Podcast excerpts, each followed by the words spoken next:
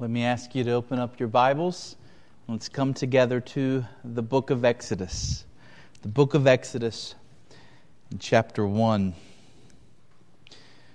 Last Sunday, we gave an introduction to this second book of the Bible.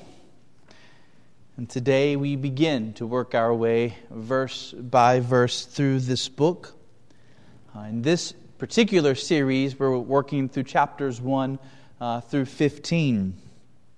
Now, today we're going to look at the first seven verses of chapter 1.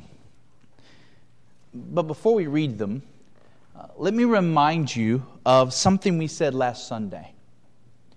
In the Hebrew, the opening word of Exodus is the word and. The book literally begins, and these are the names. And so Exodus is not the beginning of a new story. It is rather continuing a story that has already begun. Exodus picks up right where Genesis left off. And so, where were we when we finished Genesis some months ago? You'll remember that Jacob had received the promise from God that his family would become the great nation that God had promised to his grandfather Abraham. Jacob received a new name from God, the name Israel. And this man received the promise that his sons would become the fathers of the 12 tribes of Israel. And then, through amazing providential circumstances, Jacob's son, Joseph, ended up becoming the second most powerful person in the ancient world. Uh, he became something akin to the prime minister of Egypt. He was second only to Pharaoh himself. Now, when we left Genesis, Jacob had died. And his entire family, the family of Jacob, the family of Israel, is now living in the northeastern corner of Egypt in a place called Goshen. And they are under the special protection of the Pharaoh because of Joseph. Uh, the very last verses of Genesis tell us about Joseph's death. And Joseph speaks about a day when the nation of Israel will leave the land of Egypt and go back to Canaan, the promised land. Uh, Joseph tells his family, he says, God will visit you. And he places his family under an oath that when that day comes, they will take his bones back to Canaan and bury him there. Now, as we come to Exodus, it should be with these prophetic words of Joseph ringing in our ears. He told his family, God will visit you. Certainly, that prophecy has a sense of foreboding to it. There's a sense that something bad is going to happen to Israel. There's going to need to be a reason for God to visit them and, and to exercise power on their behalf. But Joseph's prophecy is mainly a joyful word of promise. God is going to keep his word to Abraham and to Isaac and to Jacob. Israel is not going to stay in Egypt. But in God's time, they are going to be brought by God back into the promised land, and the land is going to be given to them as their home. No longer will they be pilgrims and strangers in Canaan as in the days of Abraham and Isaac and Jacob, but it will be their home. Now, that's where the story of Genesis ends and Exodus begins. So let's begin reading in chapter 1 and verse 1. These are the names of the sons of Israel who came to Egypt with Jacob, each with his household Reuben, Simeon, Levi, and Judah Issachar, Zebulun, and Benjamin, Dan and Naphtali, Gad, and Asher. And all the descendants of Jacob were 70 persons. Joseph was already in Egypt. Then Joseph died, and all his brothers and all that generation. But the people of Israel were fruitful and increased greatly. They multiplied and grew exceedingly strong, so that the land was filled with them.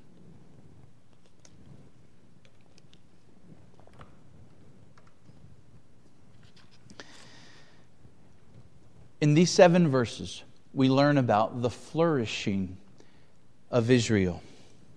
We are told that the first generation of Israel in Egypt was 70 people. Literally, the Hebrew says 70 souls. This is how the nation of Israel began in Egypt, as 70 souls. But now, after 400 years, the number of Israelites has grown tremendously. We are told that these 70 people have become an exceedingly strong people, that God is creating a nation out of them. Now, what does this passage have to do with us? Well, remember, national Israel in the Old Testament was a visible picture of God's true people his spiritual people, those who know him by faith. Uh, Paul tells us in 1 Corinthians 10 that God's dealings with national Israel were written down for our benefit. We are to learn from God's dealings with national Israel in the Old Testament how God deals with us as the church, as his people.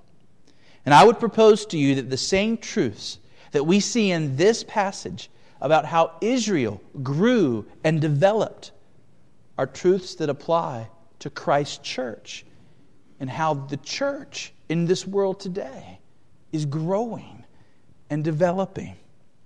In other words, don't look at this passage and think, well, this is just telling us about an earthly nation in the Middle East 3,000 years ago. No, this passage teaches us about how God builds a kingdom. This passage is teaching us about how Christ builds a kingdom, which is exactly what he is doing in our day, a kingdom that we as Christians are a part of. And so I want to use three headings this morning to help us see what is taught in this passage for us. As it happens, each one of these headings begins with the letter F. And I promise I didn't do that on purpose. Here are three words that we're going to hang our hats on this morning. First, the word foundation. Second, the word fruitfulness. And then third, the word faithfulness. Are you ready? Let's begin with foundation. Imagine that you and I are going to build any sort of structure that we want to last. Certainly, our first concern is to lay a foundation for that structure. If something is going to stand the test of time, if it's going to weather the elements that come against it, it must have a firm foundation. And so here in our country, we talk about our founding fathers. These are the men who laid that foundation for our nation through their writings, through their speeches, through their organizational and political activities. Supremely, the founding fathers were the men who laid a foundation for our nation through the Declaration of Independence and particularly the U.S. Constitution. Our country stands on our Constitution. It is the foundation of this land, and as that document is corrupted or its authority is ignored, our nation will find itself weakened and in peril. If we have a weak foundation, we should not expect this nation to last. Well, what was the foundation that God gave to the kingdom of Israel? Well, later we will see that he gave them a constitution, a constitution given to them at Mount Sinai in the midst of thunder and lightning and fire on the mountain. But it's in this passage, right here at the beginning of Exodus, that we see the sons of Jacob as the founding fathers of Israel. You, you hear me reading off the names of these, these sons, right? Uh, Reuben, um, Judah, and Levi, and you, they just sound like names. But in the ears of ancient Israel, this was like reading George Washington, Thomas Jefferson, John Adams. These were the men from which their nation came. Uh, these 12 men in this passage were the foundation stones on which the nation of Israel were built. Uh, remember, Israel would be a nation of 12 tribes. We have in our nation 50 states. Well, their nation was 12 family tribes, each coming from one of the sons of Jacob. Jacob, right before he died, pronounced a prophecy upon each one of these men. And the prophecy that he gave them fit the character of each one of those men. And each prophecy that Jacob spoke not only extended to that son of his, but to the tribe that would come from that son. Interestingly, the tribes providentially took on the personality of their founding father. Uh, when God made his covenant with Israel at Mount Sinai, he did so with an Israel of 12 tribes, 12 families. In fact, Moses will set up 12 pillars around Mount Sinai, a pillar for each tribe. And then he will call the tribes together, each around its own pillar. And he will sprinkle the blood upon them, and God will make a covenant of, with them, and they will become a nation. When the high priest went into the Holy of Holies, the most holy place on planet Earth at that time. When he went into the Holy of Holies to make intercession for the, for the nation of Israel, he didn't do so with one stone on his breastpiece. He went in there with 12 stones on his breastpiece. He was there before God to represent this nation of 12 tribes, each coming from these sons of Jacob. So, who were these men that were the foundation of Israel. Who were these men that became the, the fathers of these tribes? Well, first and foremost, they were ordinary, sinful, but saved men. The, the founding fathers of Israel were not great thinkers or writers or scientists or poets. Uh, many of the founding fathers of our land were uh, excellent in their skills and their speaking abilities and their thinking abilities. Not so for Israel. Their founding fathers were 12 ordinary men. Uh, most of them had lived lives that included some terrible sins. Uh, most of these brothers had been involved in the attack upon Joseph, being filled with envy and hatred towards Joseph. They were involved in selling him into slavery, deceiving their father, lying to their father's face about what had happened to Joseph. Reuben slept with one of his father's wives. Judah was disloyal to his promises, and he slept with a woman he believed to be a prostitute. These founding fathers of Israel were not stalwarts of morality, principled men of godly character. No, they were men who had lived some rather unpleasant lives. But by God's grace and through his providence, their sin against Joseph became the means that God used to bring them to salvation. Had they never sold Joseph into slavery, they themselves would never have been physically saved from the famine that came upon the land. But even more than that, they likely would have never come to trust their father's God. It was through their dealings with Joseph, as we saw many months ago, that these hardened men saw their hearts begin to melt. So that by the end of the book of Genesis, they have taken on their father's God as their God. Who were the founding fathers of Israel? They were trophies of God's amazing grace. Here is a message that Israel would need to hear again and again and again. How often in Israel's history do we see her turning away from her God? How often in the pages of the Old Testament do we see Israel trampling God's commands, living in immorality? How important it was for Israel to continue to look back to her founding fathers and to remember, oh, yes, Our God is a God of grace, a God of mercy, a God of forgiveness for those who will humble themselves and turn to Him. Now, Mount Hermon, we should not miss that when Jesus began to build a new kingdom, the kingdom of God, the church, he chose 12 disciples to begin with. He had many more followers. In fact, he likely took a group of 70. Isn't that interesting? We're told that the number of his close followers in the Gospels was 70, just like the same number of people that started out in Egypt were 70. But Jesus took, out of those 70, he chose for himself 12 men that are later called in the New Testament the foundation of the church. And like the sons of Jacob in the Old Testament, these founders of the Church of Christ were ordinary men. They were fishermen, they were tax collectors. And like the sons of Jacob, these men were sinners. I mean, we remember their constant bickering. We remember them vying for position who can be closest to Jesus, who can sit at his right hand in, in heaven. We remember how these disciples sought to keep the sick away from Jesus, how they hindered the little children from coming to Jesus. We remember how almost all of them deserted Christ at his crucifixion. And yet, by the Spirit of God, these men became leaders in the Christian church. They became men of courage and dignity men through whom the church was established.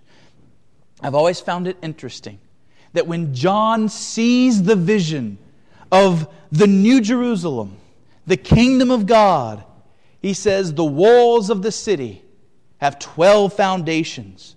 And on each one of the foundation stones is written the name of one of the 12 apostles. But also, the city has 12 gates, and written on each gate is one of the names of the tribes of Israel. What is the lesson for us? The lesson for us is not that we are to idolize these men in the Old Testament or the New. It's not that we are to worship these men or to pray to these men, as some people do. But we should thank God for them, and we should remember how each one of them points us to the grace of God.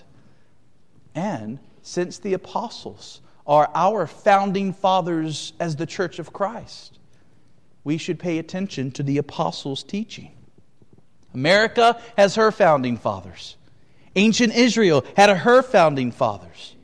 The church of the Lord Jesus Christ has her founding fathers, the apostles of our Lord. And through them, Christ laid the foundation for the church. And here is our sure foundation here is the solid ground beneath our feet. It is the message of Christ, once and for all delivered through his apostles to us. And so let us give heed to the apostles' teaching in our Bibles. There's one more point to make here as well. In these 12 men, here in Exodus chapter 1, we see great diversity as well as unity. The unity is obvious. These are 12 families that all come from one man. And together they make up one nation. These, these 12 tribes are going to form one kingdom. But don't miss how different these men were. Don't miss how different their tribes became from one another. Uh, just as a reminder, we saw back in the book of Genesis that some of these tribes would become famous for their fighting men, for their warriors. Judah's tribe would become known as the tribe of royalty. Levi's tribe would become the tribe of priests. Asher's tribe would be known for the finer things of life, their cooking, their delicacies. Naphtali's tribe was known for its musical skill and for its poetry. You see, each tribe was different from the others, it had its own personality, and yet together they formed one kingdom. This is exactly how it is with the kingdom of God, the kingdom of Christ. So many different people from so many different cultures and so many different languages are brought together into one family. The kingdom of Christ is diverse and yet one. And we have something of that even here in this room. We bring together into one body our own strengths and our own weaknesses our own personalities, our own tendencies, our own gifts and abilities, our own interests and hobbies. And we are different from one another. And yet God has brought us together into one body as part of one kingdom. God is glorified in our differences, and God is glorified in our unity together. So that's foundation. We see the foundation of the nation of Israel in these opening verses of Exodus. Now let's look at fruitfulness. Fruitfulness. And this passage teaches us that God caused Israel to become abundantly fruitful. They multiplied greatly. Uh, verse 7, note verse 7. It is written in a way that helps us to understand that the growth of Israel was not mere natural growth. Israel was not simply multiplying the way most families or most nations multiply. There was a special blessing of God that was upon Israel in Egypt. Babies were being born everywhere. Uh, verse 7 literally says this in the Hebrew. Listen to how it sounds in the Hebrew. As for the Israelites, they grew, they were fruitful, they swarmed, they increased, they got powerful more and more, and the land was filled with them. It's repetition upon repetition upon repetition to make the point. There's a, there's a rhythm to the verse, there's a rhyme to the verse. It's Israel was growing in a way that was not normal. God was doing something, and how fast and how greatly this nation was multiplying.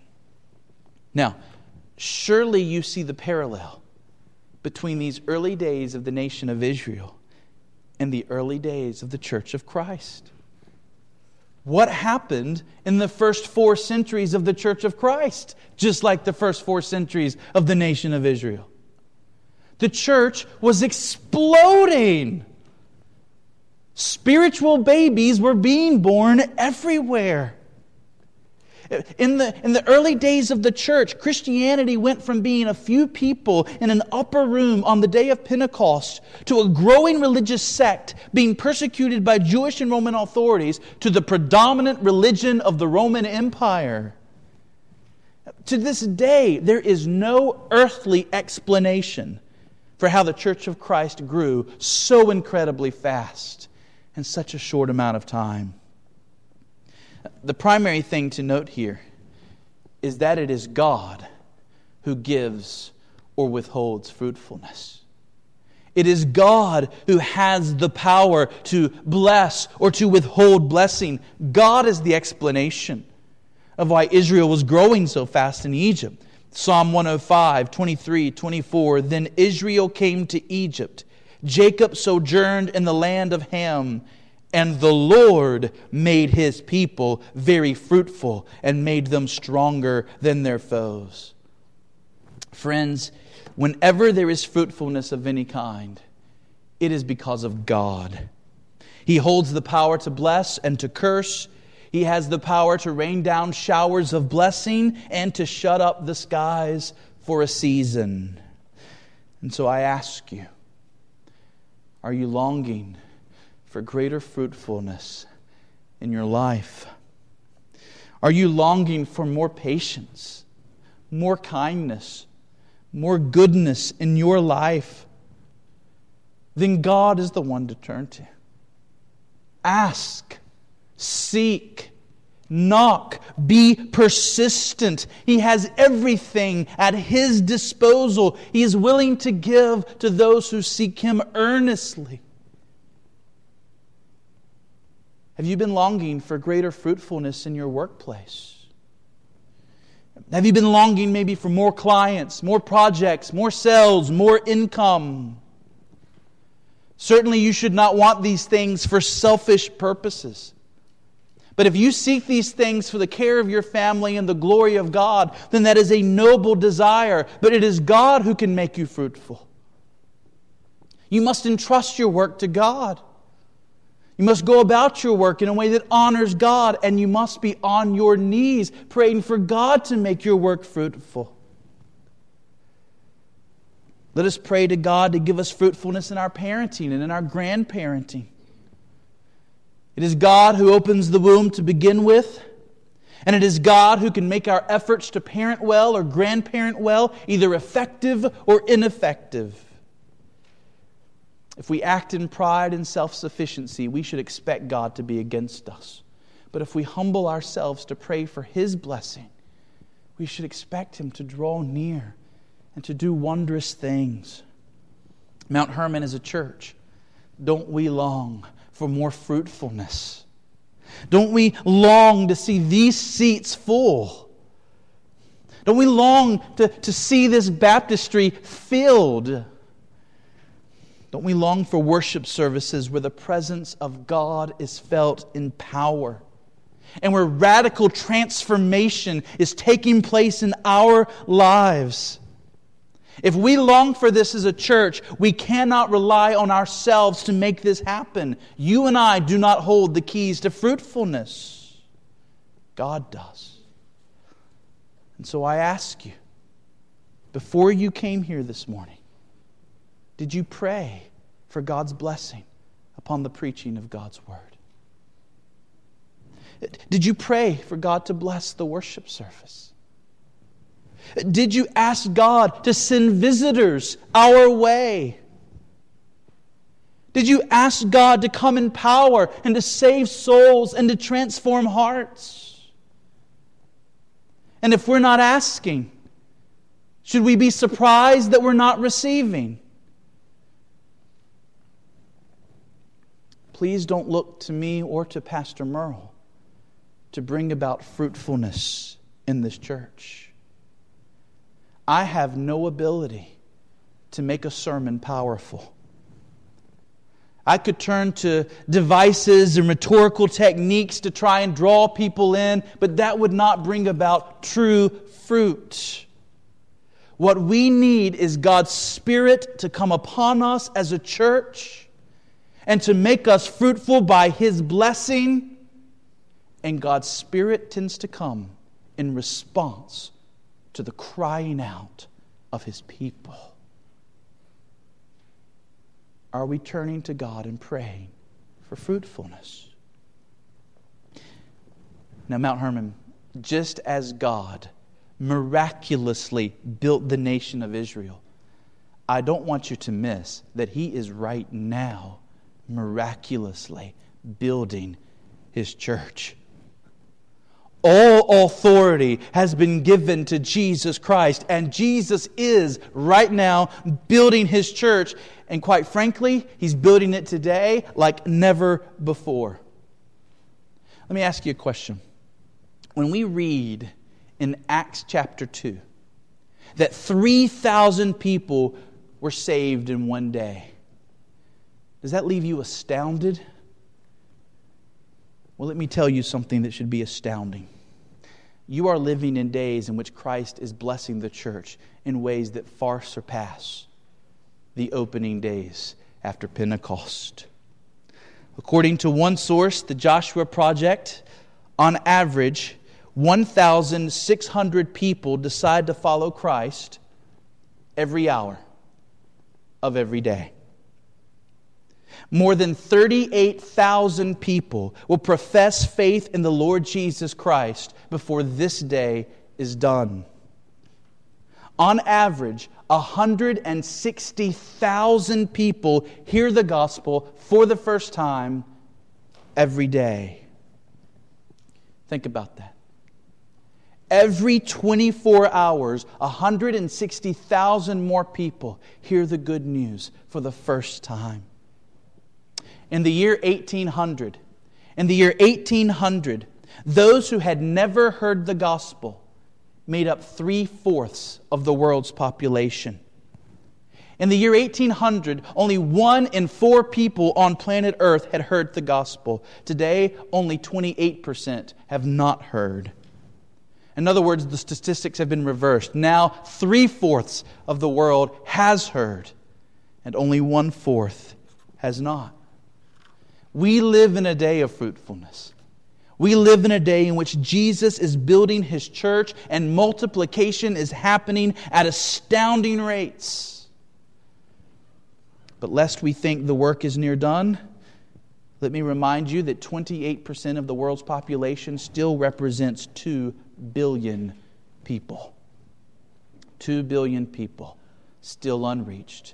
2 billion people who still have not heard. Well, finally, let us consider the theme of faithfulness. Faithfulness in this passage. What is happening in these seven verses?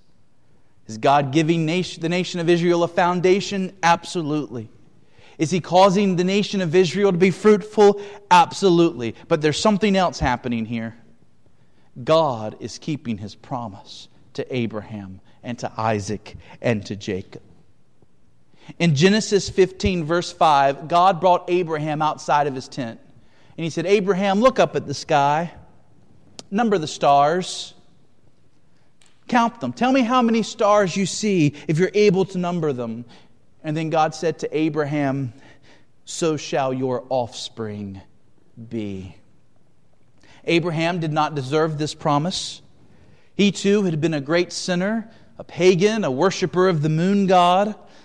But God chose to save Abraham and to bring him out of darkness. And in free mercy, he gave this promise to Abraham God took it upon himself out of his sheer mercy to make this promise to Abraham.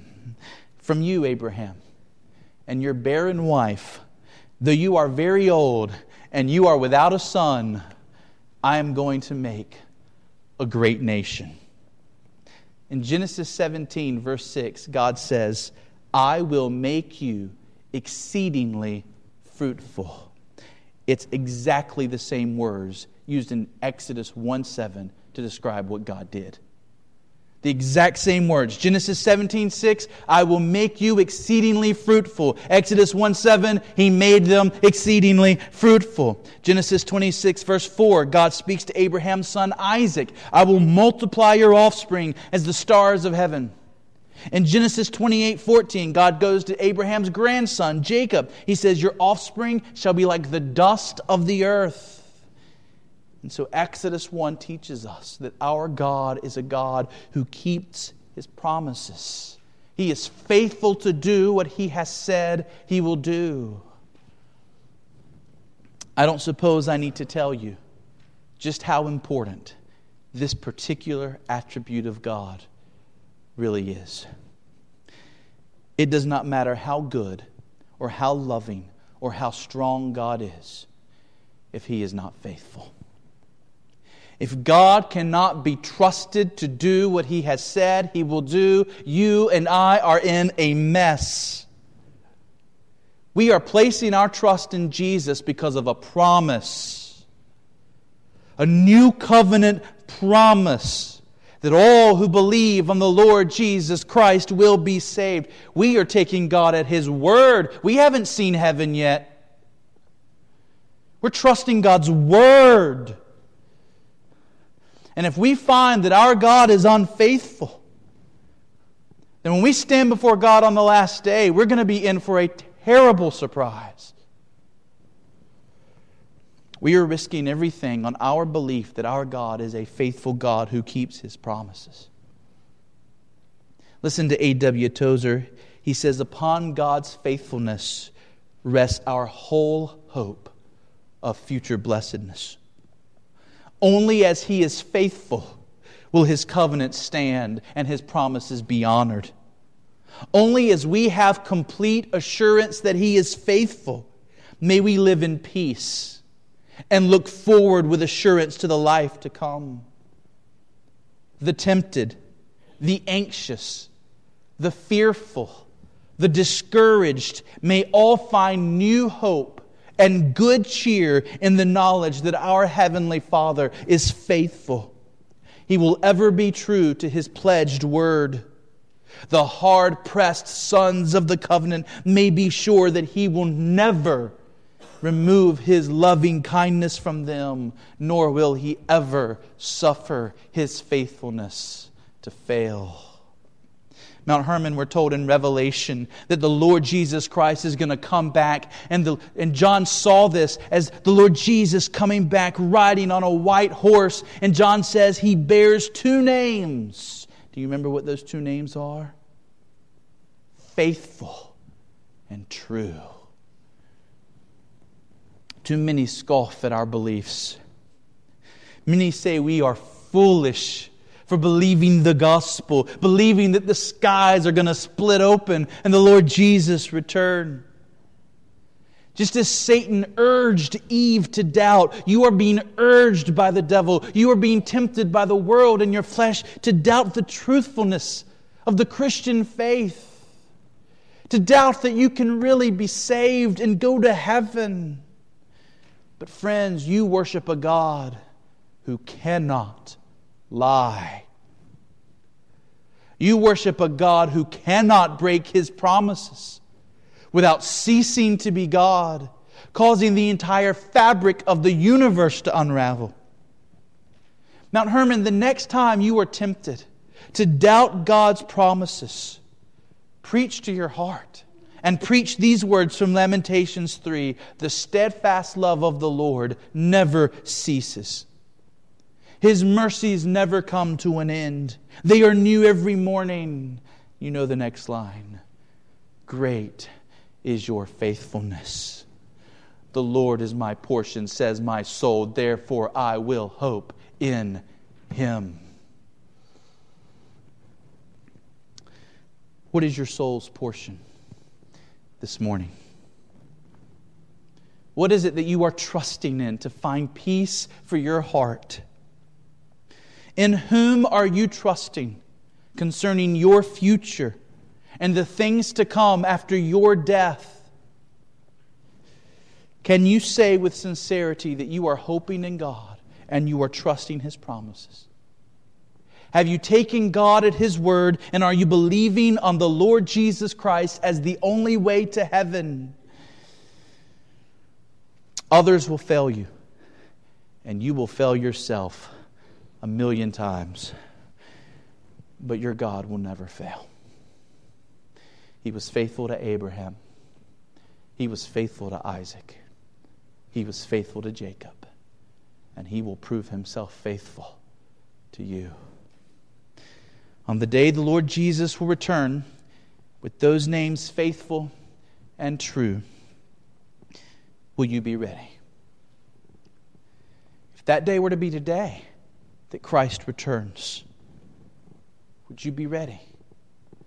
And would you be counted among God's people? If not, you need to turn to the Lord Jesus Christ. And you need to turn from your sins. And you need to trust Him for your salvation. All of the promises of God find their yes in Jesus Christ. If you want the promises of God to be yours, you must have Christ. That's how they become yes for you. Dear Christians in this room, let us praise God for his faithfulness.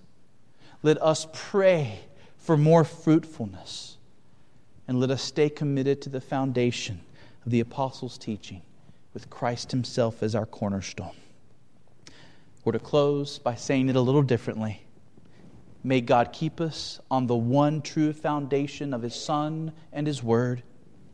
May God bless us with His fruitfulness. May God be faithful to fulfill every promise He has made to us. He will. Let's go to Him right now and let's ask Him to bless us. Let's pray.